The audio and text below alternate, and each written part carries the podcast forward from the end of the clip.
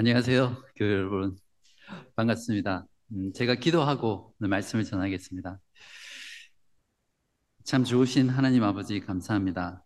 어, 오늘 하루도 저희들에게 생명 주시고 또 주를 위해서 살 수 있게 하시며 주님의 복된 말씀 가운데 인도해 주셔서 감사합니다. 하나님 아버지 오늘은 어, 두 번째 시간으로 회심에 대해서 살펴보려고 합니다. 오늘 이 시간에도 주의 말씀을 통해서 우리 마음 가운데 그 진리에 반응할 수 있도록 성령 하나님께서 크신 은혜와 또 사랑을 허락하여 주시고 어, 주님의 그 진리의 말씀에 온전히 반응하여 예수 그리스도 안에 있는 참 생명과 참 구원을 누릴 수 있는 저희 모두 되게 하여 주시기를 예수 그리스도 이름으로 간절히 기도합니다. 아멘. 네, 지난주에는 성경적 회심이 무엇인지 말씀을 드렸습니다. 어, 조금 부담스럽겠지만 우리 확인하는 의미에서 옆에 있는 분이랑 성경적 회심이란 무엇인가 한번 서로 나눠보시기 바랍니다. 음, 네, 네, 감사합니다. 여러분들 얼굴 표정을 보니까 모두 회심한 분 같으세요.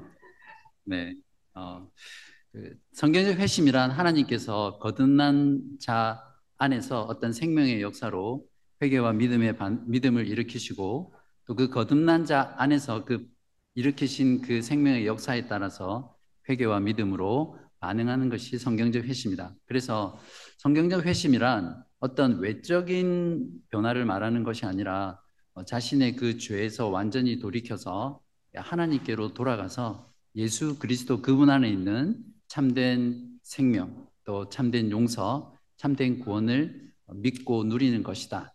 그렇게 말씀을 드렸습니다. 혹시 지난주에 못 들으셨거나 아직 정리가 안 되신 분들은 지난주 설교 영상을 들어서 정리해 주시면 감사하겠습니다. 오늘은 그 성경적 회심에 대해서 알아봤으니까 이제는 참된 회심의 표지가 무엇인가 그 표지에 대해서 여러분과 나누려고 하거든요. 그 표지라는 것은 어떤 책의 책거풀을 말하는 게 아니라 어떤 것을 알려주기 위해서 가르쳐 주는 표시, 지표 그런 것들로 이해하시면 됩니다. 어, 다른 말로 영어로는 마크라고 그렇게 표현하는데요. 어떤 자국 그런 걸 그런 걸로 이해하시면 됩니다. 그러니까 참된 회심의 자국은 이런 것이다. 표시는 이런 것이다. 그래서 그 표시를 보고 우리가 참된 회심을 했는지 알 수 있겠죠. 어, 회심이란 그렇기 때문에 성령의 역사의 결과이고 반드시 회심한 자 안에 나타나는 그 결과가 있습니다. 그것이 바로 표지이고요. 다른 말로 표현하면 거듭남의 열매다. 이렇게 정의할 수 있을 겁니다. 우리가 사과라는 열매가 열리는 걸 보고 아, 이 나무는 사과 나무구나라는 걸 알 수 있잖아요. 마찬가지로 어, 회심의 지표, 회심의 표지를 통해서 아, 이 사람은 참된 회심을 했구나라는 것을 알 수 있습니다. 어, 오늘 읽었던 구약 성경 본문 중에 36장 25절에서 27절은 성령으로 거듭난다는 것, 즉 중생한다는 것이 무엇인지를 구약 성경에서 이미 예수 그리스도께서 십자가에 죽으시고 부활하시기 이전에 예언되어 있는 말씀입니다. 예수님께서도 니고데모에게 하나님 나라에 들어가려면 사람이 물과 성령으로 거듭나야 된다 이렇게 말씀하셨는데 아마 예수님께서 그 말씀을 하실 때는 바로 이 구절을 근거로 어, 하셨을 것이다. 이렇게 많은 신학자들이 이야기하고 있습니다. 26절에 보시면 또 새 영을 너희 속에 두고 새 마음을 너희에게 주되 너희 육신에서 굳은 마음을 제거하고 부드러운 마음을 줄 것이며 이 구절을 보시면 성령으로 거듭난다는 것은 새 영, 새 마음을 하나님께서 우리 안에 주시는 것입니다. 바로 이 새로운 마음, 새 영에서 새롭고 참된 감각이 일어나게 되죠. 그래서 회심이라는 것은 바로 이 새 마음과 새 영에서 일어나는 어, 작용이고 반응이라는 것을 우리가 알 수 있습니다. 여기에 쓰인 마음이라는 이 단어는 히브리어 원어를 보면 레이브라는 단어로 쓰여져 있거든요. 영어 성경에서는 이 단어를 번역할 때 heart라든지 mind라든지 sense 또 understanding, courage 이런 단어들로 번역합니다. 그러니까 마음이라는 한국 성경은 하나로 번역이 되어 있지만 실제 이 원어가 가지고 있는 뜻은 다양한 거죠. 어, 그래서 구약 성경에서 히브리 사람들은 이 마음이라는 이 단어를 생각할 때 어떤 단순한 어떤 마인드를 말하는 것이 아니라 인간의 지적이고 감정적이고 의지적이고 또 옳고 그름을 분별하는 그 양심이 작동하는 곳이 바로 마음이다. 이렇게 이해를 했거든요. 그래서 저는 오늘 어, 회심한 자가 새로운 본성을 가지게 되는데 그 새로운 본성에서 나오는 새로운 마음 또 새로운 그 감각을 기준으로 여러분에게 참된 회심의 표지를 제시하려고 합니다. 어, 지난주에 말씀드렸던 찰스 스펄전이 말했던 것처럼 내가 사랑했던 것을 미워하게 되고 내가 미워했던 것을 사랑하게 되는 것에 대한 표지입니다. 어, 저는 오늘 시간이 많지 않기 때문에 여러분에게 많은 참된 회심의 표지들이 있습니다. 그 중에 가장 분명한 표지 다섯 가지만 여러분에게 말씀드리려고 합니다. 바라기는 오늘 말씀을 들으면서 어, 지난주처럼 다른 분들의 마음을 살피지 말고 여러분의 그 마음을 깊이 살피면서 내가 정말 회심한 사람인가 또 나의 회심의 상태는 어떤 것인가를 돌아보고 회심 가운데로 나오고 또 하나님께 반응하는 그런 시간 되시기를 바랍니다. 자, 먼저 내가 사랑했던 것을 미워하게 된 마음과 관련된 두 가지 표지가 있는데 그 중에 첫 번째는 참된 회심의 표지로서 죄를 미워하는 그 마음 때문에 죄를 습관적으로 짓지 않는다는 것입니다. 요한일서 3장 8절에서 9절을 보시면 죄를 짓는 자는 마귀에게 속하나니 마귀는 처음부터 범죄함이라. 하나님의 아들이 나타나신 것은 마귀의 일을 멸하려 하심이라. 하나님께로부터 난 자마다 죄를 짓지 아니 하나니. 이는 하나님의 씨가 그의 속에 거하며 그도 범죄하지 못하는 것은 하나님께로부터 났습니다. 요한일서 5장 18절에는 하나님께로부터 난 자는 다 범죄하지 아니하는 줄을 우리가 아노라. 하나님께로부터 나신 자가 그를 지키심에 악한 자가 그를 만지지도 못하느니라. 이 말씀을 보면 그 요한일서 말씀은 반복해서 하나님께로부터 난 자, 즉 거듭나고 중생한 자는 죄를 짓지 않는다고 선언하고 있습니다. 어, 이 말은 회심한 이후 신자가 한 번도 죄를 짓지 않는다는 이런 말은 아닙니다. 저와 여러분도 구원받았지만 회심했지만 계속해서 삶 가운데 죄를 짓잖아요. 여기서 말하는 죄를 짓지 않는다는 것은 헬라어 원어를 보면 현재형으로 쓰여 있거든요. 그래서 영어 성경은 잘 번역했는데 계속해서 죄를 짓는 어떤 성향, 경향성을 말합니다. 그러니까 죄를 반복적으로 습관적으로 짓는다는 그런 말이죠. 어, 회심한 사람에게는 그 전에 없었던 이 죄에 대한 참된 감각이 생겼기 때문에 결코 죄를 습관적으로 반복적으로 아무런 거리낌 없이 지을 수 없습니다. 회심한 자에게 목에 칼을 대면서 여러분도 마찬가지입니다. 죄를 좀 지어라고 억지로 강요한다고 해도 이제는 우리가 회심했기 때문에 결코 죄를 지을 수 없습니다. 왜냐하면 우리의 본성이 새로운 것으로 바꿨거든요. 내 안에 정말 죄를 미워하는 그런 참된 감각이 생겼습니다. 사람은 원래 본성적으로 자기가 미워하는 것을 어, 피하게 되고 또 그것을 하지 않으려고 하죠. 그러니까 우리 안에 죄를 미워하는 이 새로운 감각이 생겼기 때문에 이제는 우리는 더 이상 죄를 습관적으로 반복적으로 아무런 느낌 없이 그렇게 지을 수 없는 자가 되었습니다. 만약에 죄를 지으면서도 죄로 인해서 전혀 고통을 느끼지 못한다든지 슬퍼한다든지 아파한다든지 그런 마음 없이 계속 죄 가운데 있다면 그런 사람들은 하나님 보시기에 죽은 자이고 성령과 무관한 자이고 회심하지 않은 자입니다. 만약 여러분 마음에 진정으로 죄를 미워하고 또 죄를 지으면 아파하고 괴로워하면서 죄를 짓지 않으려고 몸부림치고 씨름하고 어, 그렇게 하신다면 여러분은 진정 회심한 사람입니다.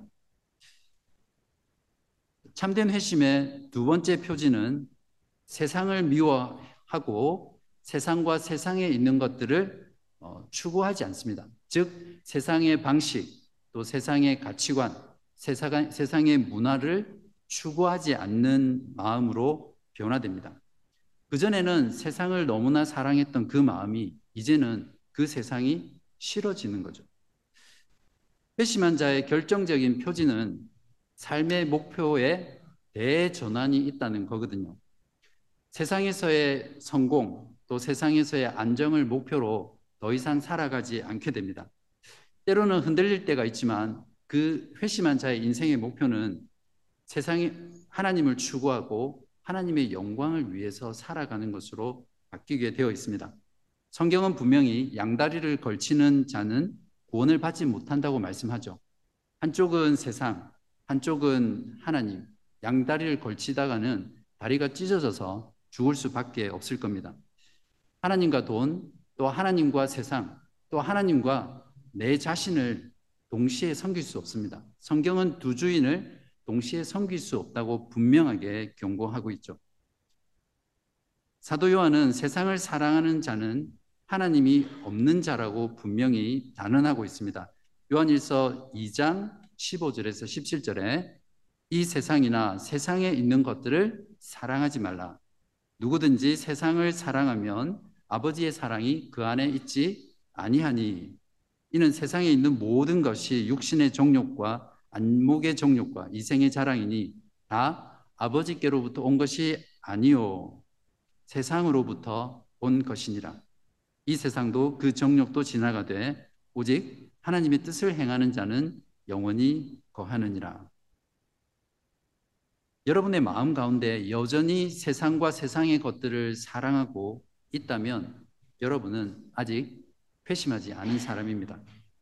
참된 회심한 자의 마음에는 이전에, 이전에 사랑했던 그 세상이 그냥 싫어집니다.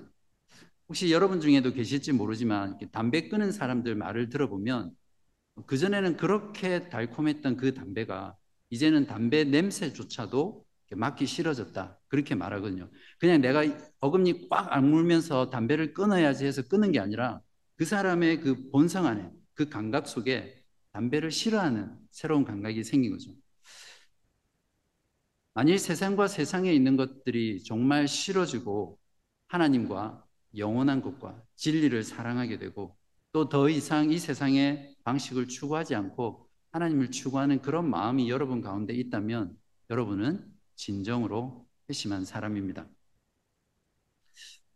이제 세 번째부터 다섯 번째 표지는 내가 미워했던 것을 사랑하게 된 것과 관련된 부분입니다. 세 번째 표지는 하나님과 예수 그리스도를 높이고 사랑하는 마음입니다. 요한일서 5장 1절에 보시면 예수께서 그리스도이심을 믿는 자마다 하나님께로부터 난 자니 또한 나으신 이를 성부 하나님을 말합니다. 나으신 이를 사랑하는 자마다 그에게서 난 자를 사랑하느니라. 예수 그리스도를 믿는 자는 성령으로 거듭난 자죠. 이 사람을 회심한 자라고 말하는데 사도 요한은 회심한 자는 자신을 낳으신 하나님 아버지를 사랑한다라고 선언하고 있습니다. 자녀들은 본성적으로 부모님을 사랑하게 되죠. 자기를 낳아준 부모님이기 때문에 그냥 그 안에 그런 본성이 있는 겁니다. 하나님을 늘 반역하고 하나님을 믿지 않고 하나님의 말씀에 불순종하고 하나님과는 상관없이 내 마음대로 살아가던 한 인간 존재가 하나님 아버지를 사랑하게 됐다는 것은 성령의 역사가 아니고서는 불가능한 일입니다. 사랑이라는 것은 우리가 의지적으로 결단한다고 되는 게 결코 아니라는 것을 여러분 해보셔서 잘 아시죠? 하나님의 사랑을 받아 새롭게 된 우리의 본성에서 그 사랑하는 마음이 생긴 겁니다. 여러분은 하나님을 대할 때 정말 이런 사랑하는 마음이 여러분 안에서 일어나세요. 교회에 그저 빠지지 않고 잘 나오고 교회 봉사 열심히 하고 헌금하고 또 전도도 하고 심지어는 선교 활동을 열심히 한다고 하더라도 그것 자체만으로는 회심했다라고 결코 말할 수 없습니다. 그런 활동들은 얼마든지 일시적인 회심자, 거짓 회심자, 유사 회심자들도 할 수 있는 거잖아요. 내가 노력하고 의지적으로 할 수 있는 활동들이기 때문에 그렇습니다. 중요한 건 저와 여러분의 마음 가운데 진정으로 하나님을 사랑하는 그 마음이 있느냐라는 겁니다. 여러분 누군가를 한 번쯤은 최소한 사랑해 보셨을 거예요. 자식을 사랑하든 배우자를 사랑하든 존경하는 사람을 사랑하든 누군가를 사랑해 보셨을 건데 바로 그러한 사랑의 마음으로 하나님도 사랑해 보셨느냐라는 부분입니다. 하나님을 사랑하는 마음만큼 확실하게 참된 회심을 한 표지는 없을 것입니다. 만약에 여러분 가운데 하나님을 사랑하는 마음이 없다면 여러분은 아직 회심하지 않은 사람입니다. 아직 거듭나지 못하신 분이죠. 또한 하나님 아버지를 사랑하는 것과 함께 회심한 자의 마음 가운데 강력하게 일어나는 사랑이 있는데 그것이 무엇이냐면 그리스도를 높이고 그리스도에 대한 사랑입니다. 요한일서 4장 2절과 3절 그리고 15절에 보시면 이로써 너희가 하나님의 영을 알지니 곧 예수 그리스도께서 육체로 오신 것을 시인하는 영마다 하나님께 속한 것이요 예수를 시인하지 아니하는 영마다 하나님께 속한 것이 아니니 이것이 곧 적 그리스도의 영이니라 오리라 한 말을 너희가 들었거니와 지금 벌써 세상에 있느니라 누구든지 예수를 하나님의 아들이라 시인하면 하나님이 그의 안에 거하시고 그도 하나님 안에 거하시느니라. 여기서 시인하다라는 것은 단순한 어떤 머리로 사는 지적인 동의만을 말하지 않습니다. 머리와 함께 가슴 그리고 의지 모두가 다 작동하는 전인적인 반응이 시인한다라는 말입니다. 많은 사람들 앞에서 어떤 대상을 공개적으로 고백하는 행위를 말합니다. 1세기 당시에 예수 그리스도께서 육체로 오신 것을 공개적으로 고백한다는 것은 로마 황제가 주가 아니라 예수 그리스도 그분이 구주라고 고백하는 일입니다. 하나님의 아들이 참 인간이 되셔서 죄인을 구하러 오신 기름 부음 받은 자, 즉 왕과 제사장과 선지자 되신 메시아라는 것을 고백하는 것입니다. 이것만큼 예수님을 존경하고 또 예수님을 높이고 예수님을 사랑하는 것은 없습니다. 예수 그리스도를 우리 마음속에 이렇게 높이고 사랑하는 마음을 일으키는 것은 하나님의 영이신 성령이 아니고서는 결코 할 수 없는 일입니다. 이처럼 성령께서 한 사람의 마음에 들어가서 그 사람을 회개와 믿음으로 반응하게 하면 그 사람 마음 가운데는 바로 이 예수 그리스도를 향한 이 사랑이 불일 듯 일어나게 되죠. 여러분에게는 예수 그리스도를 세상 사람들 앞에서 또 교회의 회중 앞에서 또 여러분이 만나는 모든 사람들 앞에서 정말 그분을 높이고 그분을 자랑하고 그분을 찬양하고 그분을 증거하고 싶은 그런 마음이 있으시, 있으세요? 만약에 그런 마음이 있다면 여러분은 진정한 회심을 한 자입니다.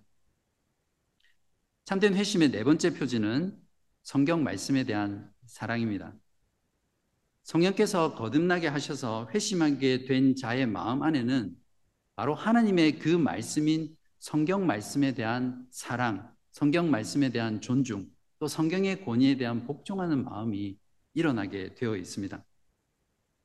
사도 베드로는 아기가 엄마 젖을 사랑하는 것을 가지고 성경 말씀을 사랑하라고 이렇게 권면했습니다. 베드로전서 2장 2절에 보시면 갓난아기들 같이 순전하고 신령한 젖을 사모하라. 이는 그로 말미암아 너희로 구원에 이르도록 자라게 하려 함이라. 여러분 갓 태어난 아기가 젖달라고 우는 소리 들어보셨어요? 정말 온 집안이 떠나가도록 그렇게 울어대죠. 그래서 엄마가 젖을 물리면 그 젖을 빠는 힘이 얼마나 강한지 몰라요. 이 볼, 양쪽 볼이 쑥 들어가도록 정말 흡, 강한 흡입력으로 그 젖을 빨거든요. 그것은 그 아이가 정말 참된 생명을 가졌기 때문에 당연한 욕구이고 또 당연한 본성이죠.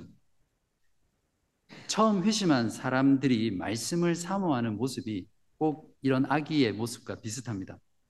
진짜 엄마 젖을 빨듯 또 스폰지가 물을 빨아들이듯이 말씀을 흡입합니다. 말씀을 듣는 모든 자리에 나가서 정말 열렬한 마음으로 그 말씀을 듣고 배우는 그런 일들이 일어나게 되는 것을 자주 봅니다.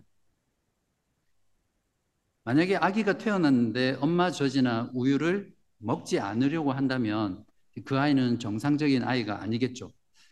죄로 인해서 깨어지고 하나님의 선한 창조가 무너진 이 땅에서 인간이 어, 출생하는 그 아이는 그럴 수 있습니다. 그렇지만 거듭나는 일, 중생하는 일, 영적인 생명을 탄생하는 일에 있어서는 하나님께서 그렇게 정상적이지 않은 영적인 아이를 태어나게 하시지 않으시겠죠. 그렇기 때문에 여러분 마음에 진정 성경 말씀을 듣고 싶어 하고 알고 싶어 하고 배우고 싶어 하는 그 욕구가 있다면 여러분은 진정으로 회심한 것이고요. 만약에 그러한 욕구가 없다면 그냥 성경 말씀을 보기만 해도 듣기만 해도 지루하고 그냥 어떻게 하면 말씀을 듣지 않으려고 피하고 그냥 일주일 내도록 있어도 이 말씀에 대한 갈급함이나 사모함이 전혀 없다면 아마 여러분은 회심하지 않은 사람일 것입니다. 참된 회심은 절대 그럴 수 없거든요. 자, 마지막으로 참된 회심의 다섯 번째 표지는 그리스도의 몸된 지체들에 대한 사랑입니다. 육신적으로 따져보면 피 한 방울 섞이지 않은 저와 여러분이 예수를 믿고 회심하고 나면 정말 가족, 가족보다 더 이상으로 사랑하게 되잖아요.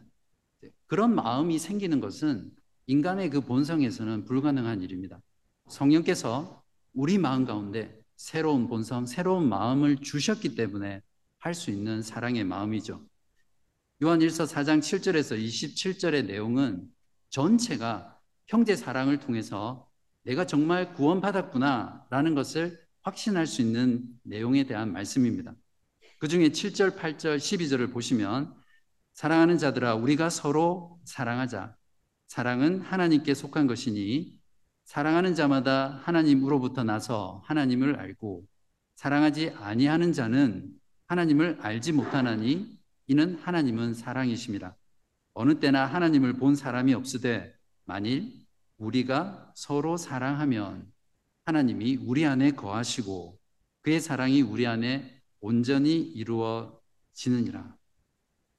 다른 말로 이해하면 형제를 사랑하는 내 모습을 보고 내가 정말 하나님께 난 자이구나. 하나님께서 내 안에 정말 거하시는구나라는 것을 확신하게 된다는 말씀이죠. 반대로 생각하면 내 마음에 형제를 사랑하는 마음이 전혀 일어나지 않는다면, 그리고 사랑하지 않는다면 나는 거듭나지 못한 자, 하나님이 내 안에 계시지 않는 회심하지 못한 자라는 것을 우리가 알 수 있습니다. 요한일서 5장 1절 하반절을 보시, 면 예수께서 그리스도이심을 믿는 자마다 하나님께로부터 난 자니 또한 나으신 이를 사랑하는 자마다 어떻게 해요? 그에게서 난 자를 사랑하느니라. 하나님께로부터 난 자는 나으신 하나님 아버지를 사랑합니다. 그리고 그렇게 하나님께 난 자는 그에게서 난 자를 사랑한다. 즉, 형제와 자매를 사랑한다는 그런 말씀입니다. 보통 정상적인 아이라면 부모님이 낳아주신 형제와 자매를 그냥 조건 없이 사랑하죠. 왜냐하면 가족이기 때문에 그렇습니다. 혹시 여러분 중에 형제, 여러분들이 그 어릴 때 형제 자매들이 있으신 분들 경우에 부모님이 낳아주신 형, 언니, 오빠, 누나, 그 형제 자매를 사랑하기 위해서 정말 사도 바울처럼 자기를 쳐서 복종시키면서 정말 의지적으로 내 형제와 자매를 사랑해야지 그렇게 사랑하신 분 한 분도 없으시죠? 그냥 부모님이 낳아 주셨기 때문에 사랑하는 거잖아요. 그게 본성이기 때문에 그렇습니다. 마찬가지로 하나님께서 난 자가 하나님이 낳은 자를 사랑하는 것은 당연한 본성에서 나오는 것입니다. 그리스도를 믿는다고 고백하는 많은 이들이 이 표지를 드러내지 못하거나 또 무시하고 있습니다.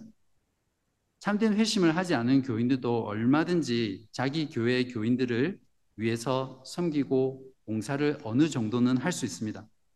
그러나 진정 다른 형제 자매들에 대한 그 거룩한 사랑으로 충만해져서 그 마음에서 우러나오는 사랑으로 형제 자매를 섬기고 사랑할 수는 없는 것입니다.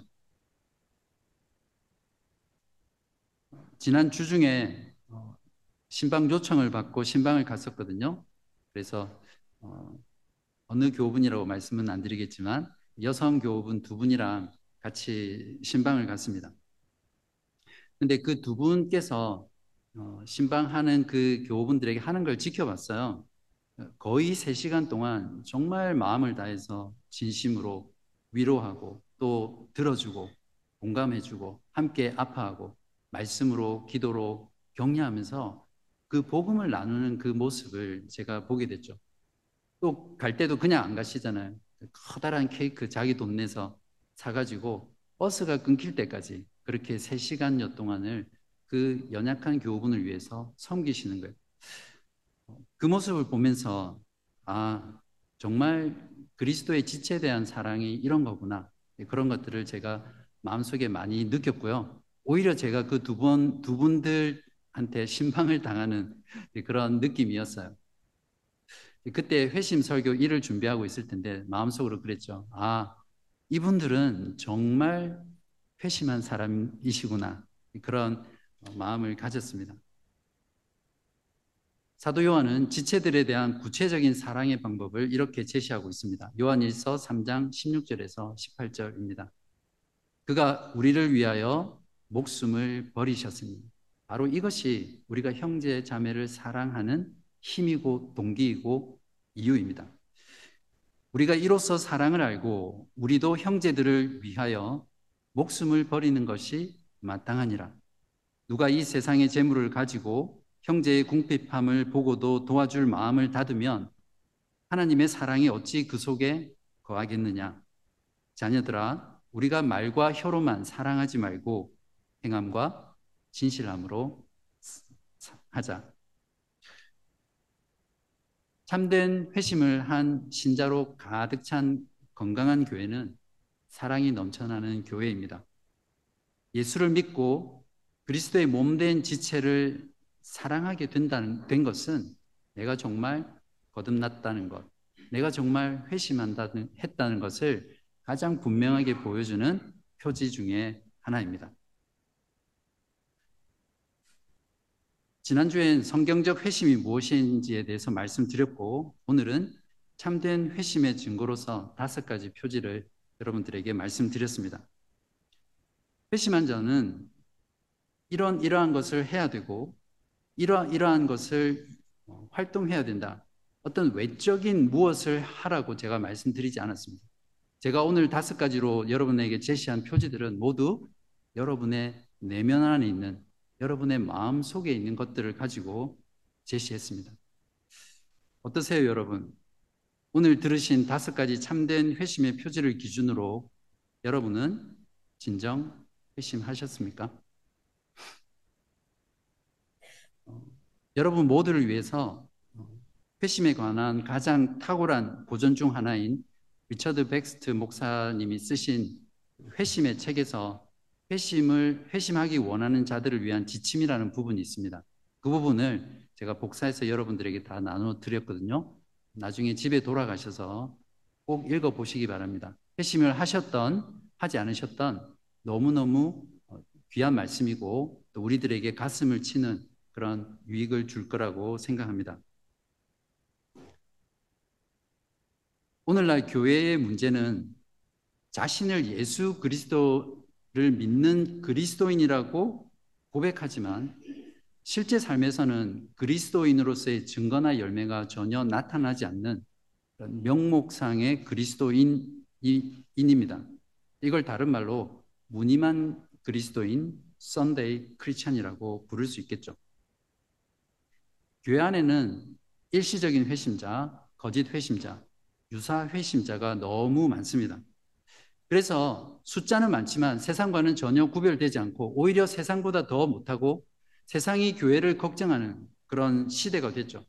경건의 모양은 차고 넘치지만 실제 그 경건에서 능력은 전혀 없는 그런 기독교로 전락하고 말았던 이유가 교회 안에 너무 많은 이런 명목상의 신자, 거짓된 회심을 한 자들 때문입니다.